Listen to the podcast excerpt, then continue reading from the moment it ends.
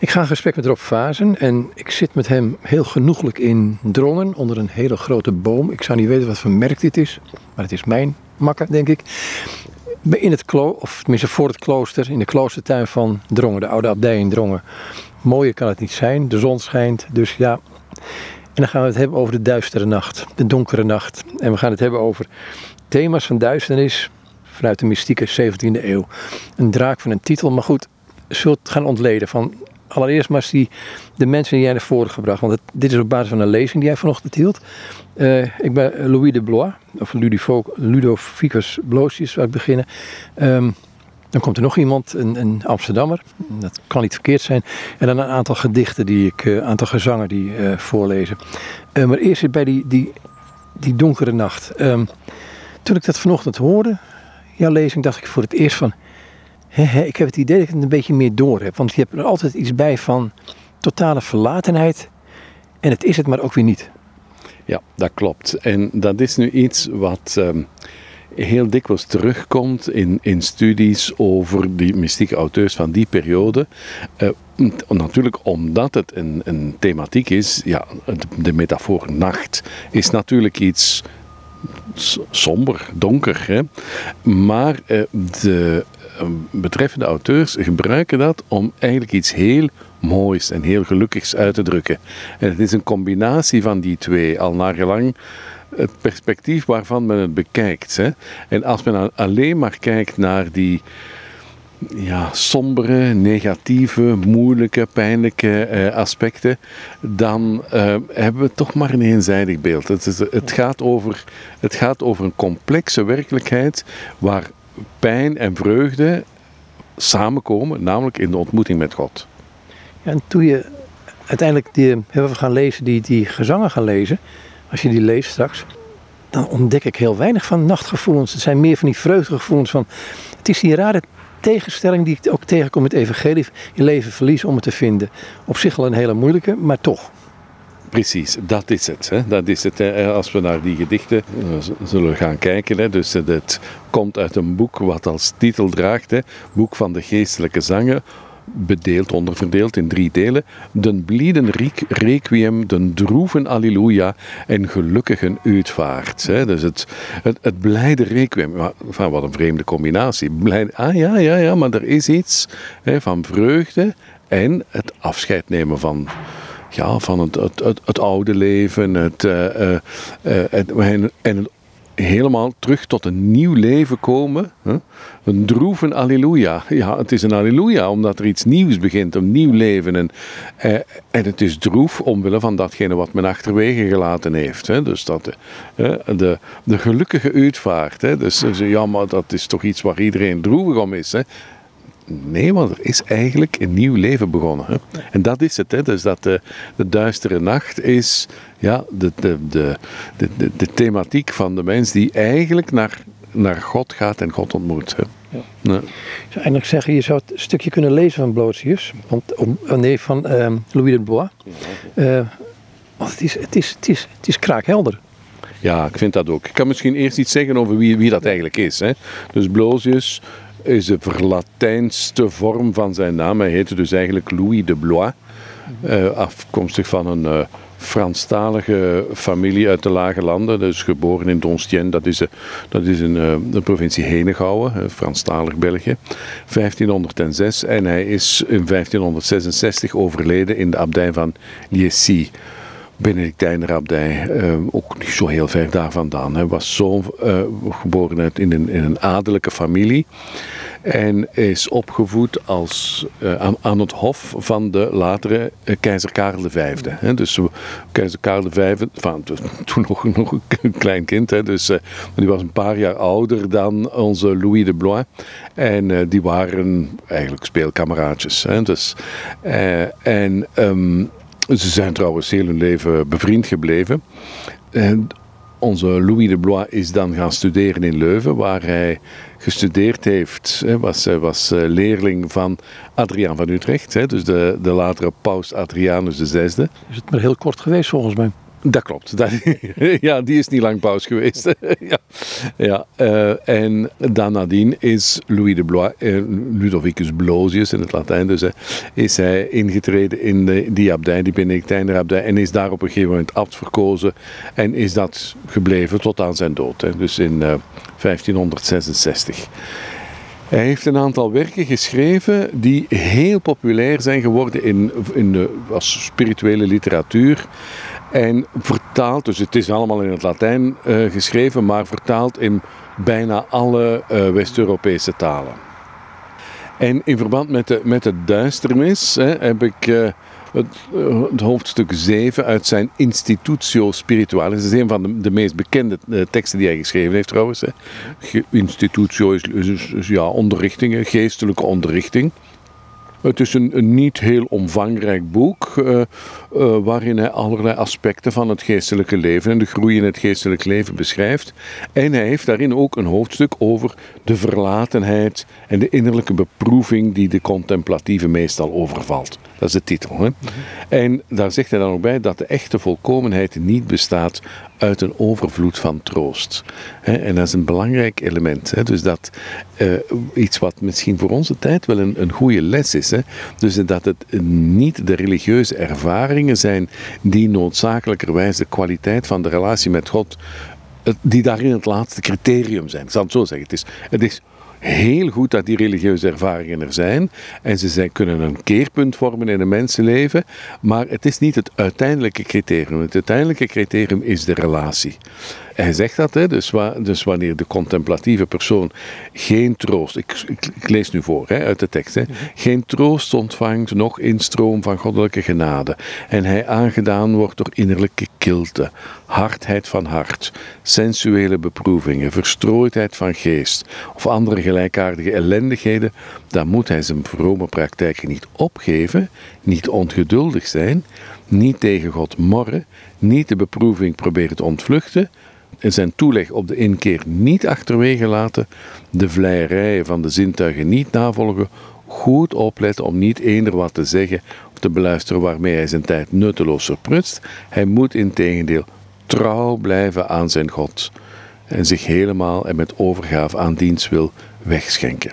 Het is eigenlijk de fundamentele inzicht wat hij dus ja, bepaalde religieuze eh, eh, gevoelens of emoties die heel sterk kunnen zijn en heel, heel, heel goed en, en, en behulpzaam. Maar ja, die blijven niet noodzakelijk duren. En als die weggaan, als er een periode aanbreekt van, van dorheid, van, van, van somberheid, trouw blijven aan de relatie met God. Ik vind het een heel, het is een heel mooi inzicht, wat trouwens op intermenselijk vlak eigenlijk ook zou gelden. Het is niet ja, in, in liefde en vriendschap, het is niet altijd roze geur en maneschijn. Maar de relatie is dieper dan dat. Hè. Dus, uh, en dan, uh, ja, als hij dan zegt, hè, zeker de echte perfectie is niet gelegen in het ervaren van grote heerlijkheden, niet in een overvloed van troost, maar ze is er, hè, dus die perfectie is erin gelegen dat men zichzelf loslaat. Alle dingen loslaat voor de liefde van God, zodat men zichzelf werkelijk verlogen en versterft. En hier komen we echt op iets wat fundamenteel is, niet alleen voor Louis de Blois, maar eigenlijk ook voor de, de hele, ik zou zeggen, hele christelijke spirituele traditie, dat grote inzicht dat de mens eigenlijk maar tot zichzelf komt, echt wordt wie, wie hij bedoeld is te zijn in de relatie en de ontmoeting met God. En dat loslaten, zichzelf loslaten. Van dat zijn misschien termen die weinig aantrekkelijk zijn, maar die wanneer men kijkt naar de structuur van de liefde, ja, zo is het. Hè? Het is. Liefde en vriendschap zijn maar mogelijk wanneer de twee partners, hè, menselijk is zo een a fortiori ook tussen mens en God, wanneer die zichzelf loslaten en naar de ander gekeerd zijn en niet op zichzelf gekeerd zijn. Hè? Dus dan. Is, is dat het hele geheim wat hij, nou geheim, is dat niet de, de kern van datgene wat wij niet aandurven tegelijkertijd? Ik denk het inderdaad, ja, ja, ja. Ja, ja, ja want, want dat is natuurlijk iets Ja, uh, we, we, zullen het straks er nog verder moeten over hebben, maar het is, men laat wel een aantal zekerheden los dan. Hè? Mm -hmm. En uh, ja, wij mensen zijn, uh, wij doen dat niet graag. Wij geven niet graag onze zekerheden op. Hè? Wij blijven zaak, graag de zaak controleren en, en, en, en goed vasthouden. Terwijl het in ja, het eigenlijk een een wet van de liefde is, om het nu maar zo van, misschien is de naam van het woord wet niet, niet gelukkig gekozen, maar de wet van de liefde is dat je juist de eigen zekerheden durft loslaten voor de ander. Hè? En dat de ander belangrijker wordt dan, dan wie ik ben. Hè? Uiteindelijk is de ander in dit geval. Uh, kijk, C.S. Lewis in Narnia-verhaal is een verhaal van. Dan vraagt een van de kinderen: is het aan de leeuw: is het veilig? Hij zei: nee, het is niet veilig, maar wel de enige weg. Klopt, hè. dat klopt. Ja, ja, ja, ja, ja. ja, ja. En dat is inderdaad, dus, we, we, zeiden het daar straks al, hè, zichzelf loslaten om het leven te vinden. Dus het is, uh, ja, en er is geen andere weg. Het, het, is inderdaad, is de enige weg. Hè. Nou, ja. Maar dan zijn we hier in het Westen wel ongeneeslijk, ongehoorzaam, zou ik zo willen zeggen. Ja, en dat is iets wat we uh, in de auteurs, waar we, waar we nu op dit moment over hebben, uh, duidelijk aan de orde is. Maar dat is zelfs iets wat, wat in, de, in de 13e eeuw Hadwig al, al zegt. Hè, van, de mensen, het, het, vraagt echt moed, hè, ridderlijke moed. Hè. Bij Hadwig is dat dan in termen van, van ridderlijke uh, metaforen en dingen die te maken hebben met, met de strijd en, de, en zoals, de, zoals de ridders dat doen. Hè. Maar dat vraagt heel veel, namelijk om zich te durven los te laten en te durven vertrouwen uh, op de ander, die, de goddelijke ander. Hè. Het laatste zinnetje, staat ook iets in de trant van... Um, veel mensen vergissen zich wanneer ze denken dat ze alleen maar aan God aangenaam zijn in hun werk en in hun oefeningen. Wanneer God hen volbaar bezoekt en hen tot blijdschap brengt. Um, dat merk je tegenwoordig. In Nederland is het heel sterk. Um, heb je bijeenkomst en het moet vooral ja, het goede gevoel uh, zijn. God wordt aanbeden, dat wil ik niet ontkennen. Maar tegelijkertijd zoiets van, uh, ik moet me wel goed bij voelen. En dan denk ik van, hallo, denk ik dan. Ja, maar dat klopt. Hè. Ja, ja, ja, ja. En het is interessant dat iemand uit de 16e eeuw ons dat zegt. Want blijkbaar was dat in de 16e eeuw ook zo. Dat er heel wat mensen dachten dat het altijd aangenaam en, en, en, en, en uh, ja, euforisch misschien. Ik weet niet, dat zover zal we het misschien nog niet drijven. Maar, maar dat het altijd maar heel aangenaam moest zijn. En Nee, nee, nee, nee. Er zijn, er zijn moeilijke dagen in het leven. Er zijn dagen dat het helemaal niet uh, mooi en zonnig is. Hè. En, en, uh, maar uh, de liefde is fundamenteler dan dat. Hè. En inderdaad, dus het, hij, formuleert het heel mooi. Veel mensen vergissen zich wanneer ze denken dat ze alleen maar aan God aangenaam zijn wanneer God hen voelbaar bezoekt. Hè. En ja, dan is het, dat is het reduceren van de liefde van Gods liefde tot één aspect ervan. Daar is niks verkeerd mee. Natuurlijk is het goed wanneer uh, God de mens voelbaar bezoekt en blijdschap brengt. Hè. Daar, is, daar is niks verkeerd mee, natuurlijk niet. Maar als het alleen maar dat is, dan is het toch een verenging van de liefde. Hè. Hoe kom je daaruit? Want je zit soms heb ik het idee als je dit, dit gebruikt als, als grondslag van wat je graag wil beleven, dat je toch in een fuik zwemt waar je moeilijk uitkomt. Ja, dat is waar. Want als het um, de focus is dat het allemaal zeer aangenaam en goed en zonnig en mooi moet zijn. En dat de, relatie met God eigenlijk dat is en daartoe gereduceerd kan worden. Ja, ja hoe, hoe komt je daar dan eigenlijk uit? Hoe kun je dan eigenlijk gaan beseffen dat het de relatie met God veel dieper is dan dat. Hè, en dat het voor een, individuele persoon, maar ook voor een gemeenschap, voor een gelovige gemeenschap, dat het uh, eigenlijk over iets veel fundamenteler gaat. En daarom, zegt Blosius, hè, daarom is het eigenlijk goed dat God ons af en toe dat allemaal ontneemt. Zodat we beter kunnen gaan beseffen dat het over iets veel fundamenteler gaat. En dat de band met God, de relatie met God, niet gereduceerd kan worden door een bepaald type van ervaring. De zonnige, vreugdevolle ervaring. Maar dat betekent niet dat ik op dat moment faal of faal in de gemeente, maar dat het gewoon, het is een gegeven. Het is een gegeven. Jan van Ruusbroek heeft daar een heel mooie uitdrukking voor. Hè. Dus hij spreekt dat de, de weegschaal van de minne gaat op en neer. Hè. En soms is het heel aangenaam en sterk en, en, en is iedereen enthousiast. En soms is het, hè, gaat de weegschaal neer, zegt hij, en dan voelt je er niks van. En dan is het, dan is het donker en somber. Hè. En, maar het is, het is gewoon, ja, de weegschaal gaat op en neer. Hè. Zoals ja, eb en vloed of, of dag en nacht. En, en het komt en het gaat. En dat is het ritme van, van het leven, van, van het leven met God. Hè. En dat betekent helemaal niet dat ik iets verkeerd gedaan heb, of dat ik gefaald heb, of dat het uh, helemaal niet. Hè. Zo gaat het nu eenmaal. Toen ik dat vanochtend hoorde, viel nog een andere ding op bij dat. Uh, het feit dus als je niet getroost of geen directe aanvaring of directe beleidschap ervaart van God of wat dan ook, dat je dan gewoon op eigen kosten de dingen kunt doen en gewoon je werk moet doen. Ja, dat klopt. En onze auteur gebruikt dat, die uitdrukking inderdaad ook. Hè, zo van, Nu is het de periode om God te dienen op eigen kosten. Want eh, natuurlijk, als God allerlei vreugdevolle, aangename, fijne ervaringen schenkt, ja, dan is het natuurlijk niet zo moeilijk om God te dienen. Dat gaat, dat gaat natuurlijk vanzelf. Maar dat is omdat hij dat allemaal al gegeven heeft. En dus is hij degene die de zaken, bij wijze van spreken, betaald heeft. Hè. En ja, er zijn inderdaad ook periodes, hè, en onze auteur gebruikt die uitdrukkingen, dat we God moeten dienen op eigen kosten. Het is trouwens een uitdrukking die bij oudere auteurs, de Groenendaalse uh, klooster, die gebruikt die uitdrukking ook. Hè. Nu moet ik God op eigen kosten dienen, want ik voel niks meer van hem. Het is, uh, wil dat zeggen dat de liefde dan minder is? Integendeel, dat is helemaal niet, dan is de liefde niet minder. Integendeel, hè. dus dat is zelfs iets waarin tot uitdrukking komt hoe sterk de liefde is hè, tot God. Dat men er die moeite inderdaad voor over heeft. Hè. En ja, het komt er dan op neer, ja, goed, doe nu maar gewoon de plichten die er, van datgene wat er moet gebeuren, doe het maar gewoon trouw, alsof, uh, uh, ja, alsof het uh, niet anders kan. Hè? En daarmee wordt de liefde sterker. Is dit genade? Natuurlijk is dat op zich genade. Ja, ja, ja, ja. ja want uiteindelijk alles wat we doen, hè, niets gebeurt er zonder de genade. Het is dan wel niet de voelbare genade. Het is niet de genade die als een helder licht voor ons straalt. Maar het is de verborgen incognito genade die even reëel is. Hè. Wat zouden wij zelf kunnen doen? Dat is trouwens de, ook iets waar onze auteur van zegt dat het, het heeft zijn voordeel dat er af en toe zulke periodes zijn, omdat de mens dan beter gaat beseffen wat God eigenlijk allemaal al gedaan heeft. Wat God allemaal gedaan heeft. Hè.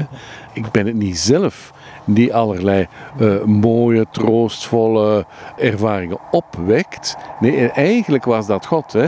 En op die manier helpt het ons om die gave, die eigenlijk waar de gever verborgen bleef, hè, om die nog veel meer te waarderen. En om de, de, van, ja, de goedheid waaruit God dat geeft nog meer te waarderen.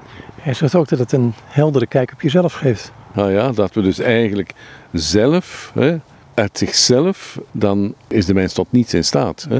En het is dankzij God die ons dat allemaal geeft, maar dikwijls heel, op een heel verborgen manier. Hè. En de mens denkt, ja, zie eens wat een uh, prachtige prestaties ik allemaal gerealiseerd heb. Maar eigenlijk zit daar Gods voortdurende hulp achter. Hè. Er zit ook het element in, dan ga ik naar een zijstraat toe, van een soort hooghartige bescheidenheid die erin kan zitten. Van, als God iets in je leven gedaan heeft, dan geef je hem de eer, maar eigenlijk ben een beetje trots op jezelf. Ja, ja, ja, ja, ja, dat is juist. Ja, ja. ja, ja ik, ik, lees nog een stukje voor waar, waar dit samengevat wordt wat we nu aan het zeggen zijn. Hè. Sommigen menen verloren te zijn wanneer ze geen voelbare troost meer ontvangen.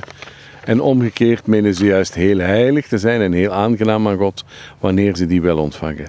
Maar zoals we zojuist gezegd hebben, vergissen ze zich en dwalen. In het algemeen is God meer aanwezig door zijn genade, daar waar hij, waar hij het minst gevoeld wordt. En de dorheid van het hart is vaak beter voor een mens dan de overvloedige volheid van de heerlijkheid. Immers in de dorheid en onvruchtbaarheid erkent de mens beter dat hij uit zichzelf niets kan. Laten we blij zijn dat er af en toe overvloed van genade is. En dat er, dat er zonneschijn is. En dat het, uh, dat het heerlijke momenten in het leven zijn. En dat, van dat geeft God, ons omdat Hij ons dat gunt. Hè. Maar anderzijds hè, zit daar toch wel heel wat wijsheid hier in deze monnik. Die, die zegt van ja, maar misschien is het toch wel goed dat God het ons af en toe ook niet geeft. Of dat we er nauwelijks iets van voelen omdat we dan beter Hem kunnen waarderen en appreciëren als de gever van zoveel goeds. Zekere Petrus, die zegt in een van zijn brieven: Als je goed doet en een slaag moet ontvangen, dat is genade bij God. Ja, ja, maar dat zeker. Ja, ja, ja, ja. Dat is een rare, rare definitie van genade, want we denken vaak over iets heel anders. Ja, maar dat klopt. Ja, ja. Ja, en, en dat is waarschijnlijk ook omdat wij een wat eenzijdige visie op liefde hebben. En dus dat, want, want genade en liefde, dat hangt helemaal samen. Hè? En dus dat liefde eigenlijk een veel fundamentelere categorie is dan datgene wat aangenaam en goed en, en zonnig is. Hè? Je gaat ook heel sterk op de relatie door. Dat heb je al iets over verteld net, maar dat is voor jou ook van deze schrijver fundamenteel. Ja, meer en meer begin ik dat te zien dat dat eigenlijk, om de christelijke spirituele auteurs te begrijpen, de grondcategorie is. Hè. Dus datgene wat, wat het criterium is, hè, in, waar we nu over bezig zijn, is de relatie, niet zozeer de ervaring.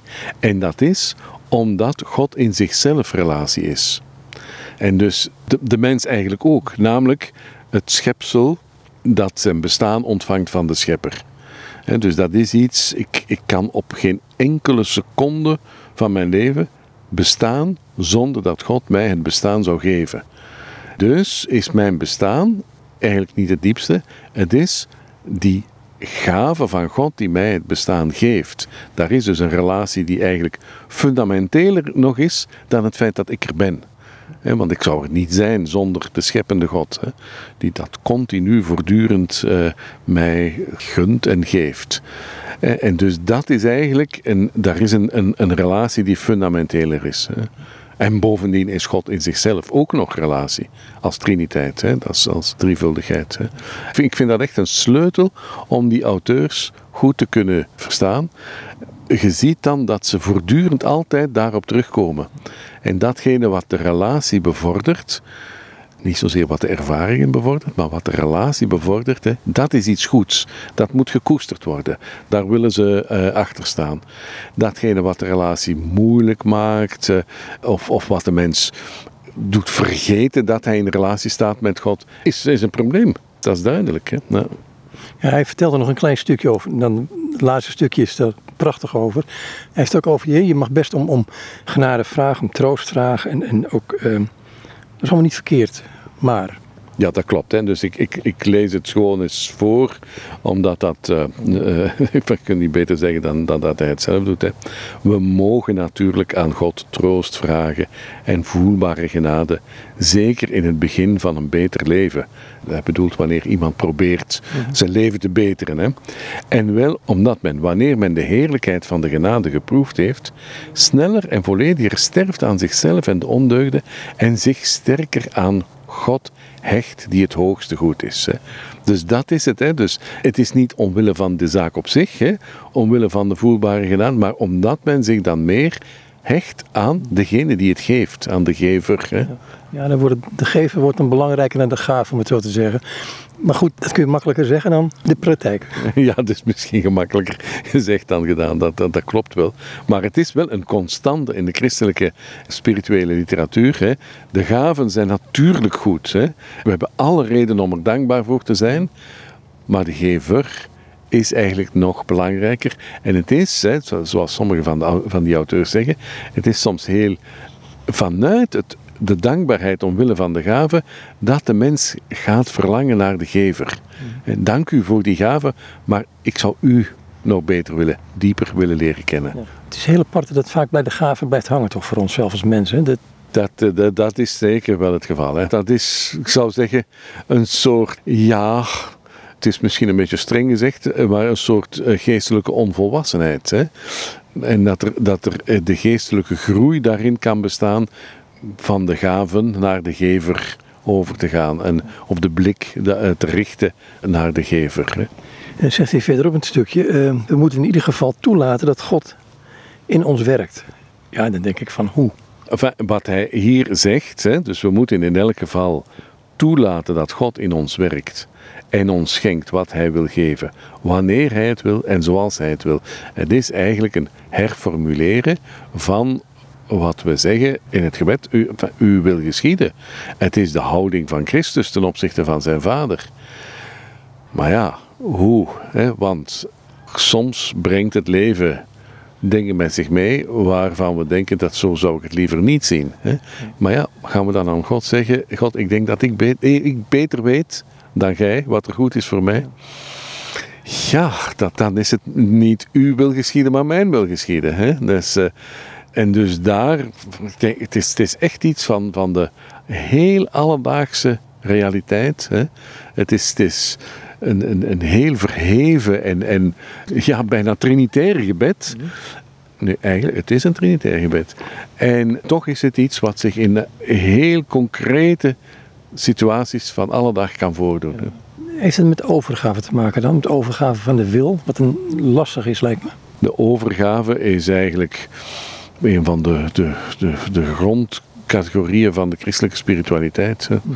Dat het, uh, en het is ook niet verwonderlijk. Hè? Dus precies omdat we, als we naar het evangelie kijken, dan zien we dat de persoon van Jezus Christus, dat zijn, zijn mens zijn, helemaal conform zijn godheid, hè, dat hij een en al overgave was aan de Vader. Er, er, is geen, geen ogenblik in het hele aardse leven van, van Jezus Christus waarbij hij zegt: Vader, zwijg nu eens, ik denk dat ik het nu zelf beter weet. Dus dat, uh, dat lezen we nergens. Deze meneer Louis de Blas, die eindigt dit stukje wat je gebruikt hebt met...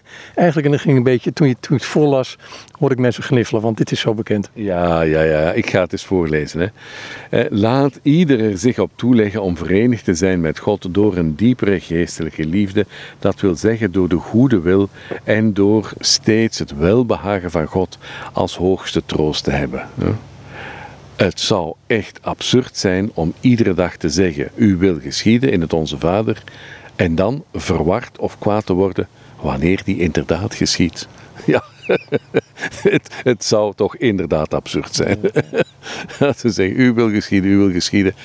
En, voilà. en dan gebeurt Gods wil en zeggen: Oeh, wat nu, wat nu, help, help. Ja, maar daar heb ik toch voor gebeden. Is, is, is het dan zo moeilijk? Want het lijkt bijna alsof je, als je bidt, het Onze Vader bidt, u wil geschieden, dat er een soort, bijna een soort kom achter zit. Ja, maar het moet wel een beetje uitkomen. je komt met je eigen gebeden, je wil je eigen soort troost hebben. Het is link wat ik nu zeg, want ik moet er niet aan denken dat... Ehm, ja, ik ben blij dat mij wil niet altijd geschiet, laat ik het zeggen. Ja, er is een, uh, bij Ignatius van Loyola, die trouwens ongeveer tijdgenoot is met Louis de Rouen, van niet helemaal, maar ongeveer tijdgenoot in zijn geestelijke oefeningen, haalt hij dat aan als een, soort categorie van, van mensen, die, hebt mensen die gewoon hun eigen, hun eigen wil doen. Hè. En dan zijn er die de wil van God willen doen. En hij zegt, ja, dat is dikwijls heel oprecht, maar ze vinden wel dat Gods wil hun wil moet zijn. Hè. Dus God, ja, u wil geschieden, maar ik kan misschien wel eventjes zeggen wat, wat uw wil zou moeten zijn. en dan heb je degene die echt Gods wil doen en zeggen u wil geschieden ook als die totaal anders is. Hè. En dus, eh, dat, is dus, ja, dat is precies dat. En ik denk dat in de meeste gevallen wij als gelovige mensen ergens in die tweede categorie zitten. Nou, ik, ik merk dat met, ik chasseer enigszins met, met kerkvergaderingen en, en welke kerk je komt, dat mensen de plannen gaan bespreken en dan vragen of God de plannen wil zegenen. En ik denk, ja, je kunt ook omgekeerd beginnen van Heer, wat wilt u? Ja, bereid zijn om gevoerd te worden door God naar ja, plekken, metaforisch gesproken, hè, dus naar, naar, naar toestanden of omstandigheden of situaties waar men niet eens aan gedacht had. En, en misschien denkt van oei, hier had ik precies liever niet willen komen. Maar ja, toch de bereidheid te hebben om, om daar door God daartoe geleid te worden. Hè. Ja. Ondeugende vraag, ben je zo priester geworden? ja, eigenlijk wel ja. ja ik denk als...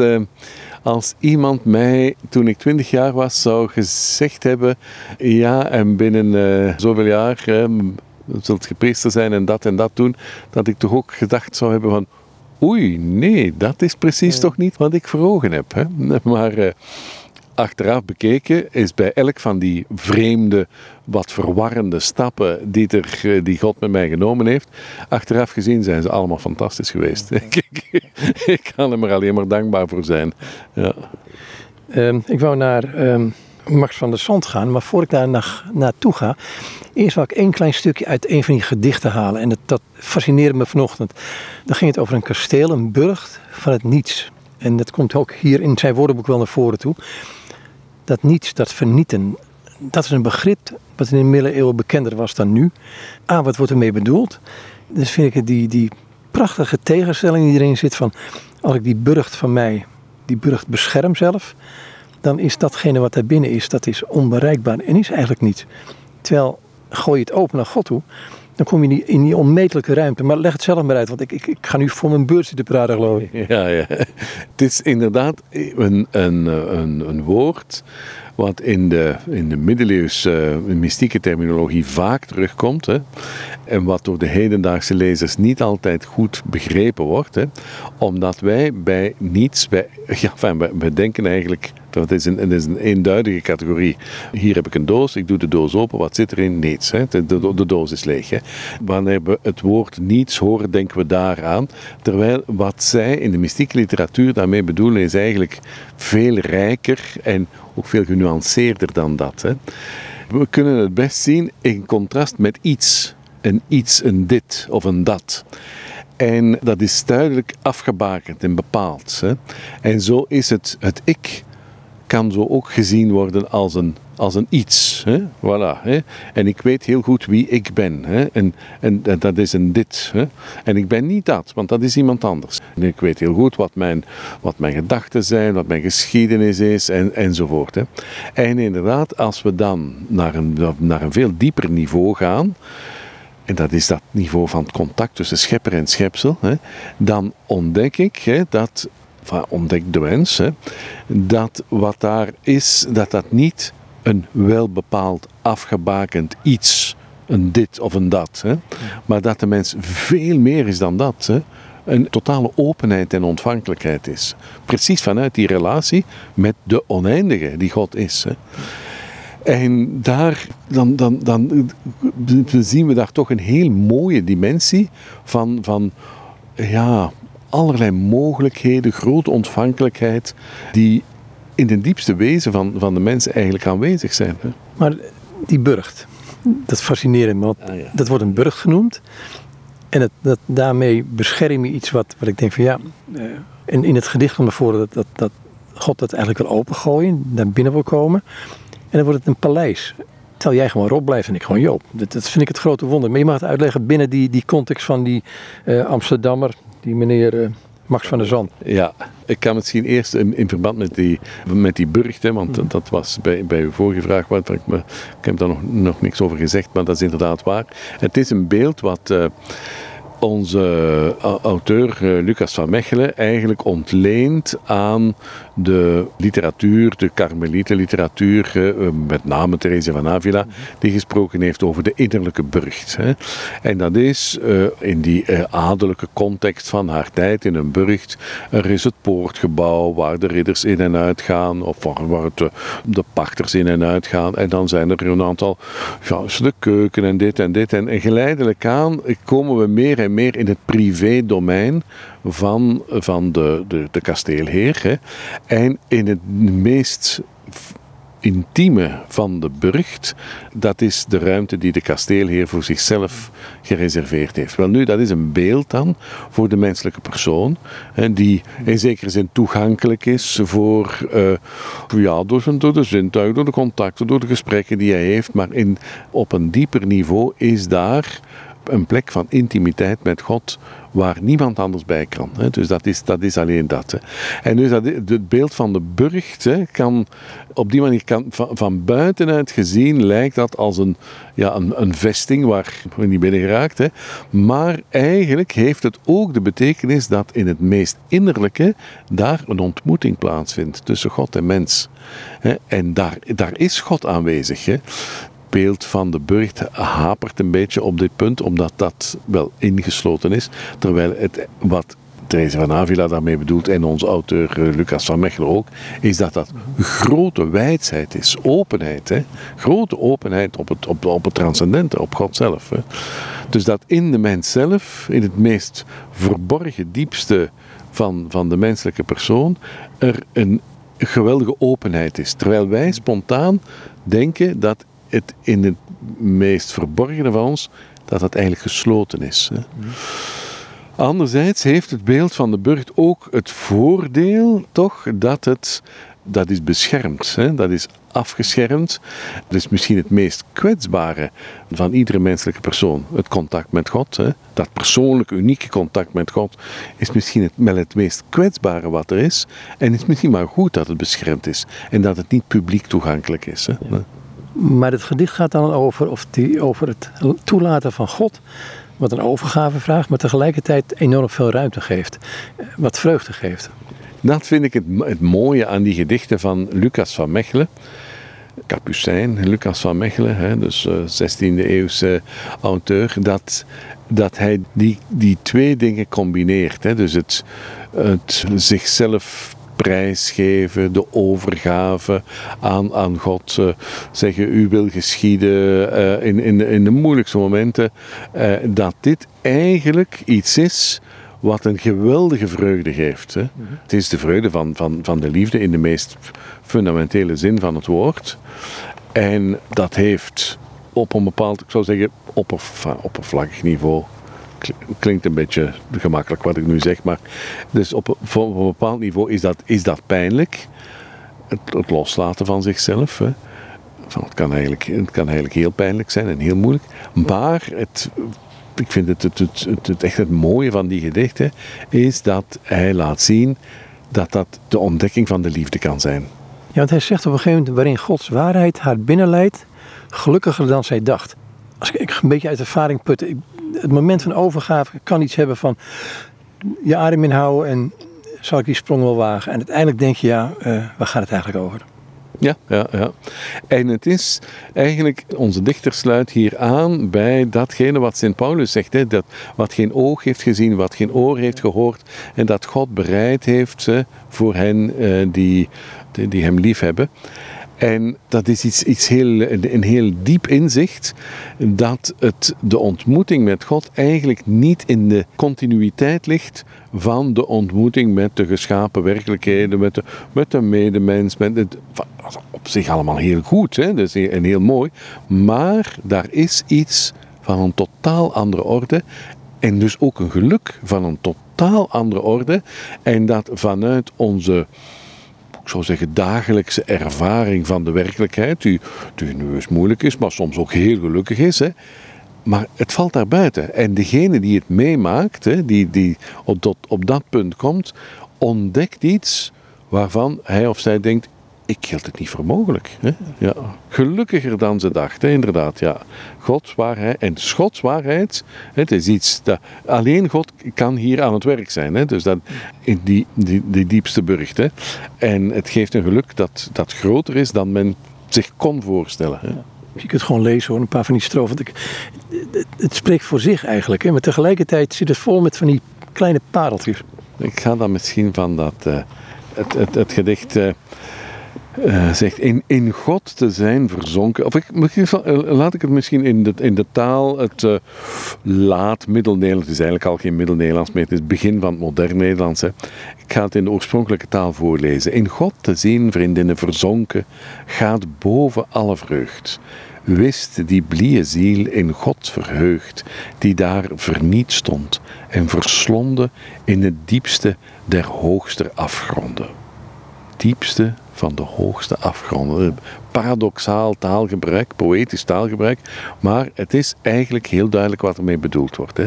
Ik lees voort. Zij oefende in wonderminnen, wonderen minnen aard. Dieper en dieper inne voerde haar haar nedervaart. Hoe hoger dat haar God onthaalde, hoe leger, lager, dat zij neerdaalde. Dat is een heel mooie gedachte. Hè? Dus hoe, hoe, hoe hoger God haar verheft, hoe dieper ze daalt. Dus de gedachte van de nederigheid, hè, maar tegelijkertijd ook naar het diepste van het eigen wezen gaan. Hè. Het is niet meer iets van de denken, van de orde van, van de, de concepten, van, van de inzichten, van de, doorsnee ervaringen, maar van, van die, dat diepe fundamentele wezen van de mensen. God schonk haar een zee van genuchte. Merkt wat die zielen deed. Zij ging de troost ontvluchten, daar, daar God haar overstroomde mee, om in den Heer te mogen rusten, ontliep zij alle Gods wellusten. En dus God geeft, ik parafraseer een beetje, hè, dus God geeft allerlei geschenken, hè, een zee van genoegte. En wat is, de, wat is de reactie van de ziel? Dank u, maar eigenlijk gaat het mij om u. Dank u voor de graven, hè, maar ik heb toch nog liever de gever, hè, om in, in de Heer te mogen rusten. Waar kwam ze dan met dat ontvlieden? Ha, wonder waar dat ze kwam. Den Heer liet geschieden dit wonder groot dat ze vernam, in een grond van duisternissen kwam ze haarzelve te gemissen. Dat is poëtisch gezegd, maar een fundamenteel inzicht. Hè. Wat, waar brengt het dit de mens? Ja, in een duisternis. Ze heeft zichzelf niet meer, en de ziel heeft zichzelf niet meer controlerend, beheersend in de hand, maar geeft zich over aan de ander, hè, ander met hoofdletter. Ik lees verder. Daar stond zij als in een onweten in die afgronden diep. Zij hadden het weg vergeten, waar dat zij door tot Gode liep. Alleen onhiel zij dat zij moesten haar wagen in die duister woeste. Ze heeft, parafraseer weer, hè, dus er zijn geen controlerende inzichten meer. Ze ik heb zelf de weg vergeten. Maar één ding weet ik, hier gaat het goed. Ik mag mij in die duisternis wagen, in die woestenij, dat, die, die duister woeste, hè, zoals ze dat uitdrukt. Hè. Dit is fundamenteel goed. Hè. Ik, ik kom hier in, ja, in een domein van de goddelijke liefde terecht. Hè. Maar is dat ik ga nu even naar, naar de andere acteur, wat steeds wel ja. noemde, Amsterdammer. Ja, Max van der Zand. Toen je dit vertelde vanochtend over die duisternis, um, in de donkere nacht, dacht ik, ja, is het wel zo donker? Is het wel zo duister? Ja, ja. Wel, hij zegt, hè, en hij haalt dat bij, bij Johannes van het Kruis, hè, dus het is, het is duister omwille van, dus een beeld wat gebruikt wordt door Johannes van het Kruis, en Maximilianus Sandeus, hè, op in de Latijnse vorm dan, hè, Max van der Zand. Hè. Zeer erudiete uh, Jezuïet-auteur, uh, die um, kent die teksten van Johannes van Kruis heel goed en haalt dan aan dus dat het, het is duister wel in zekere zin. Namelijk, het is duister omwille van datgene wat men verlaat. Ja, maar ik, ik, ben gewend aan de dagelijkse, het genieten van de schepselen. En, en mhm. ja, wanneer ik daaruit weggetrokken word, lijkt dit een duisternis te zijn. Het is ook duister omwille van de innerlijke oriëntatie die in geloof gebeurt. Want God is natuurlijk geen.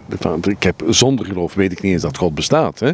Dus dat heeft, dat, dat heeft voor het intellect ook een, een vorm van duisternis. Plus, hè, God zelf is natuurlijk zoveel meer dan wat eender welk concept kan zeggen. En dus is hij ook een vorm van duisternis. En dus in die zin is het een, een duisternis, maar het is een beeld. En hij legt dat uit aan de hand van, dan niet van Johannes van Kruis, maar uh, van Dionysius de Kartuizer, dat uh, het is zoals Mozes die binnentreedt in de duistere wolk. De duistere wolk het is een, een thematiek waar uh, oudere schrijvers veel over geschreven hebben. Met name Gregorius van Nyssa in zijn, uh, over het leven van Mozes. Dus uh, de duistere wolk die de Israëlieten vergezelt bij de doortocht door de woestijn. En wanneer de, de wet zal gegeven worden op de berg Sinaï, dan wordt is, is dat die, duistere wolk en dus het, het onweer en het vuur dat zich daar rond beweegt zo angstaanjagend dat de Israëlieten zeggen tegen Mozes: ja, ga maar. Hè. Wij blijven hier. Hè. Ga maar, het is veel te gevaarlijk voor ons. Hè. En we zullen, we zullen wel aannemen dat het, dat het van God komt, wat, je uh, nadien ons vertelt. En dan begeeft Mozes zich in de duistere wolk. En die is duister van de buitenkant. Maar voor degene die er binnen gaat, hè, en zo, Gregorius van Nyssa beschrijft dat eigenlijk heel mooi, hè, wordt het helemaal rustig. Hè. En dat is natuurlijk een thematiek die nadien, Gregorius van Nyssa, de pseudo-Dionysius Areopagita neemt dat over, gaat daar verder op door. Dat komt bij Dionysius de Karthuizer, daar waar we het eh, hier in deze tekst nu over hebben. Maar Sandeus citeert Dionysius de Karthuizer en die zegt de goddelijke duisternis is de alles overtreffende, onbegrijpelijke, stralende, afgrondelijke volheid van het eeuwige, ongeschapen, oneindige goddelijke licht, waarin God gezegd wordt te wonen. En dus hier, we hebben hier echt een hele geschiedenis van intertextualiteit van eh, Sandeus, de geleerde Sandeus in de 17e eeuw, die eigenlijk Dionysius de Karthuizer citeert. Dionysius de Karthuizer die een veel oudere auteur, pseudo-Dionysius Areopagita, citeert. Maar het is omdat het voor die mensen zo fascinerend is, deze gedachte, dat datgene wat duister is, de duistere nacht, dat het eigenlijk een overvloed van licht is. Wanneer de menselijke geest, ik lees verder, hè, wanneer de menselijke geest ontvlamt door de gloeiende liefdesbrand tot God, zo verenigd wordt met de contemplatieve beschouwing en de vurige wijsheid, dan wordt er van die mens gezegd dat deze binnentreedt in de goddelijke duisternis, zoals Mozes afgezonderd werd van allen. Het is iets tussen God en mens.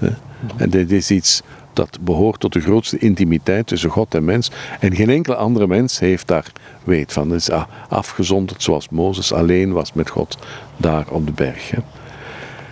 En op onze uh, Maximilianus Sandeus gaat er, nog verder, gaat er nog verder op in.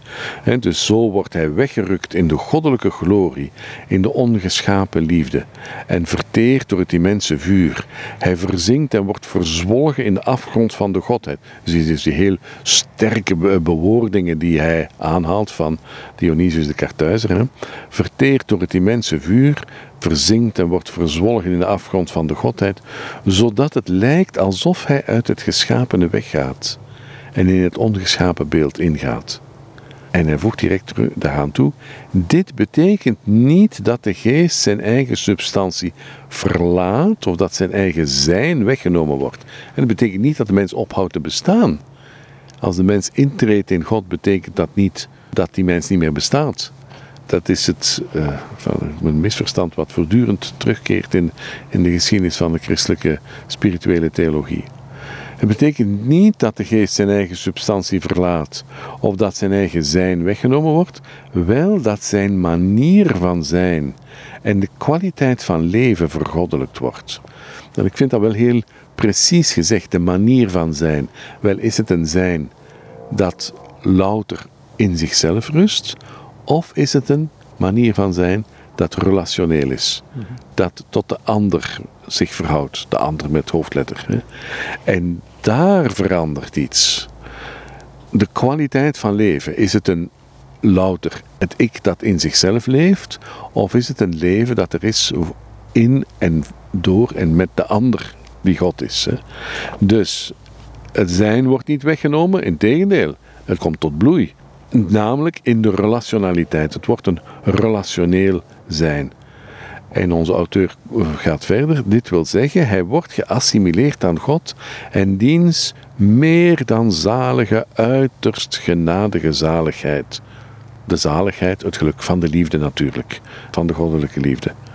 En zo wordt op de meest eminente manier hij vervuld van het woord van de apostel: Wie de Heer aanhangt, is één geest met hem. Meer nog datgene wat in het evangelie van Johannes de eenheid zelf, het de ongeschapen waarheid, namelijk Christus, zegt: Vader, ik bid voor hen die in mij geloofd hebben, opdat ze allen één zijn zoals u, Vader, in mij en ik in u, opdat ze in ons één zijn, ik in hen en u in mij, opdat ze in eenheid tot vervulling zouden komen, opdat de liefde waarmee u mij bemind hebt in hen zou zijn en ik in hen. Daarmee komt hij bij die hele mooie passage in het Johannes-evangelie, Johannes 17. Dus waar Jan van Ruusbroek ook zo'n eh, fundamentele commentaar op gegeven heeft, waarvan hij zegt dat zijn, de, dat zijn de meest liefdevolle woorden die Christus ooit voor ons gebeden heeft. En dat is een echo van wat Hadewig een eeuw eerder gezegd heeft in de 13e eeuw. Zij zegt, het zijn de mooiste woorden die ik ken in de Bijbel. En Cisterciënser uh, auteur Willem van Saint-Thierry zegt het, dit is de volmaaktheid van alles wat er in de Bijbel staat. De mystieke auteurs zijn daar heel diep door geraakt, hè, door die uh, woorden uit het Johannes-evangelie waar Christus bidt tot de Vader dat wij ons tot de Vader zouden kunnen verhouden, juist zoals Hij zich tot de Vader verhoudt. Staat er dan ook in Johannes 17 dat, dat de liefde waarmee de Vader Christus lief heeft, hij zegt, dat hij ook in hen zei. Dus ik krijg de indruk dat dezelfde liefde, dat de Vader op dezelfde manier van ons houdt als van Christus houdt. Inderdaad, ja, en dat is voor, denk ik, voor veel van de, onze, onze grote mystieke auteurs, voor hen ook als het ware een, een echte ontdekking geweest. Mhm. Dus dat, dat ze dat doorhebben, dat de Vader niet 100% van zijn zoon Christus, de tweede persoon in de drievuldigheid, bemint en, en, en ons met, met 10% daarvan bemint. Nee, maar dat het de volledige volheid van, van liefde is die de Vader aan Christus geeft en dat hij die ook aan ons wil geven. Het probleem is alleen dat wij die liefde niet accepteren. Dat wij zeggen, het is te veel. Of nee, kijk liever ergens anders naartoe. Hè. Dus, uh, maar het is de, de, de mooiste gave die de schepper ons kan geven. Hè ja, zeggen wij willen vrij zijn. Ehm, we kunnen het zelf wel. Waarin die, die rare contradictie weer zit van geef je wel in liefde over, dan is dat ultieme vrijheid. Ik, maar goed, het is moeilijk uit te leggen. Nee, maar dat klopt. Dat is, dat is de ultieme vrijheid. En dat is hetgene wat veel van deze auteurs, en dus een, van de, de boodschap die veel van deze auteurs ons geven, is dat eh, datgene waarvan wij denken spontaan denken dat het iets is dat beperkt, dat, uh, dat dit in feite de grootste vrijheid is. Het is een van de, van de belangrijkste thema's in het hele werk van, van Jan Harusbroek, de vrijheid. Hè? Want er is natuurlijk geen liefde zonder vrijheid. En wat wil liefde anders dan de vrijheid? Hè? Dus dat, de, eh, de vrijheid schenken aan, de, aan de, degene die bemind wordt. Er zitten nog een paar van die eh, eigenaardige termen in die ik net hoorde. Is onder andere ik meen iets bespeuren als een afgrond van liefde waar je in stort. En ik zet er tegenover nog iets anders van uh, Elisabeth van Dijon doet het onder andere. Die zegt, maak mij een prooi van uw liefde. Maar ik was laatst bij een monnik op Schiermelijk Oog en die zei, die had een schilderij gemaakt met een kruispin en een vlieg in kokon. Hij zegt, nou die kokon, daar zit ik in. Ik ben een prooi van zijn liefde. Ja, dus dat dat de, de combinatie van de grootst mogelijke vrijheid en anderzijds toch gevangen zijn door de liefde. Hè? Dus dat, hè, ja. En dat is een, het is van, dat is natuurlijk, eh, hier, hier botsen de, de beelden en de metaforen. Want de gevangenen van de minne, nu het is het botsen van metaforen die, die we in de gedichten van Hadwig ook zien. Dus zij beschrijft dat in sommige van haar gedichten dat de grootste vrijheid erin bestaat om gevangen te zijn door de liefde en dat degene die gevangen is door Gods liefde, de wijsheid daarvan, van de vrijheid die, die zich daarin bevindt, wil ten volle beleven.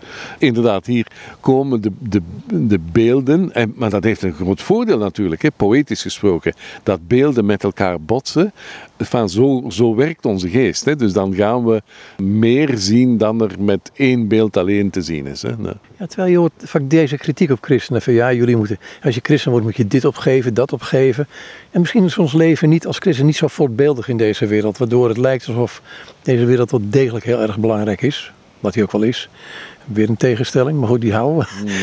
Maar dat aspect, hè, dat wat gezien wordt als opgeven. En het is zo moeilijk duidelijk te maken met, ja, ik, geef niks op. Ik krijg alleen ja, daar begint het mee. Ik krijg alleen en ik krijg veel meer dan ik mij ooit had kunnen voorstellen. Dat is één punt. En plus, het is ook zo die gedachte van christenen, het is een somber leven, want die, die moeten, alles, moeten van alles opgeven. Hè. Anderzijds is er natuurlijk wel er is een vorm van opgeven, maar dat opgeven is geen voorwaarde om iets te bereiken, maar is een gevolg. Twee mensen die veel van elkaar houden, die geven ook van alles op. Al was het maar heel veel van hun tijd, die ze namelijk aan elkaar geven. En eh, als iemand als een buitenstaander dan zou zeggen, dat is toch wel jammer dat je zoveel tijd moet opgeven, dan kan zo iemand toch alleen maar zeggen, maar ik doe niet liever. Hè? Ik wil niet liever dan bij de geliefde zijn. Hè? Dus, eh, eh dus het is opgeven, maar eigenlijk niet als voorwaarde, maar als een gevolg. Hè? Interessant dat we in een kloostertuin zitten en dat er een vliegtuigje over gaat. Want ik kan me niet herinneren dat ik ooit in een brief van een kloosterling heb gelezen dat de vliegtuigen overvlogen. Ja, toch is, is het wel die uh, film over de La Grande Chartreuse, de, die grote stille. Hè? De, Zitten de kartuizers, ze doen dat maar één keer eh, in de week, zitten ze, hebben ze ontspanning en recreatie en zitten ze buiten en er komt dan een vliegtuig overgevlogen. En wat dan voor die kartuizers dan het een aanleiding is voor het gesprek, dat een van hen gaat de volgende dag vertrekken naar Korea om voor de, de nieuwe stichting daar. Dus, dus het gebeurt wel eens. het is niet alleen hier in Drongen dat er eh, een vliegtuigje op deze zonnige dag eh, overvliegt. nog één, één stukje uit het ding pakken, gewoon het gedicht van uh, Lucas van Mechelen pakken. Dat even de portée van het hele gebeuren weergeeft, als het kan. Goed, ja, ja. Wel, dan neem ik misschien de derde strofe. En dus de ziel die heeft gehunkerd om bij God te zijn en wordt binnengelaten. En tot haar verrassing ontdekt ze daar iets wat ze niet zelf had kunnen ontdekken. Toen ze daar gesmeekt had, gezucht. Oh nee, ik, zal niet de vertaling lezen, maar in de, de, de taal, de oorspronkelijke taal. Als hij daar had gesmeekt, gezucht om in te mogen raken. En dat zie nu kwam, die genucht van de ingang te smaken, dus het genoegen en de vreugde van het binnengaan hè, bij God, hè, door, een, door, door een grondig verzaken, zo riep ze vrolijk uit. Vrolijk heeft hier nog de betekenis van geluk. Het is bij ons geworden tot, ja, het is een beetje een oppervlakkig woord, een, vrolijk, een vrolijk verhaaltje of zo. Maar toen riep hij vrolijk uit, o tabernakel vol plezier, wat is te mogen wonen hier, in dit hemelse besluit. Dit hemelse slot is eigenlijk een vreugde om hier te wonen. O gelukzalige woning die ik hier heb gevonden, kasteelke van verwondering, daar ik in troost verstonde, mijzelf vind ontbonden van al mijn eigenheid, daar ik van midden mijn onpuur door eigen liefde van natuur uit God in was geleid. Dus ze vindt, de ziel zegt hij, wat een, wat een vreugde en wat een verwondering dat ik mijzelf verlost vind van mijn eigenheid, van het ik, van altijd maar met mezelf bezig zijn. Ah, eindelijk daarvan af. Hè. Die, want dat maakte mij onpuur, zo, zo noemt onze dichter dat dan. Hè. Onpuur, hè. Die, die zelfbetrokkenheid, die soort existentiële zelfbetrokkenheid die het mensenleven zo dikwijls kenmerkt en die zo'n last is. Hè. We zijn zo'n last voor onszelf. Hè. En daarvan verlost worden, hè, dat is de hele teneur van deze gedichten. En wat een vreugde dat we dat uh, mogen proeven, daarvan verlost te worden. Hè. Lijkt me ook. Ik wou het hier wel laten. Dankjewel. Graag gedaan. En dit zei Rob Vaas en met hem was ik in gesprek over een aantal uh, laat-middeleeuwse auteurs, mag ik wel zeggen. Of 17e-eeuwse auteurs. Lucas van Mechelen, Louis de Blas en Maximilianus Sandeus, oftewel Max van der Sand, een echte Amsterdammer was dat. En dat deed ik met hem in de tuin van de oude abdij in Drongen.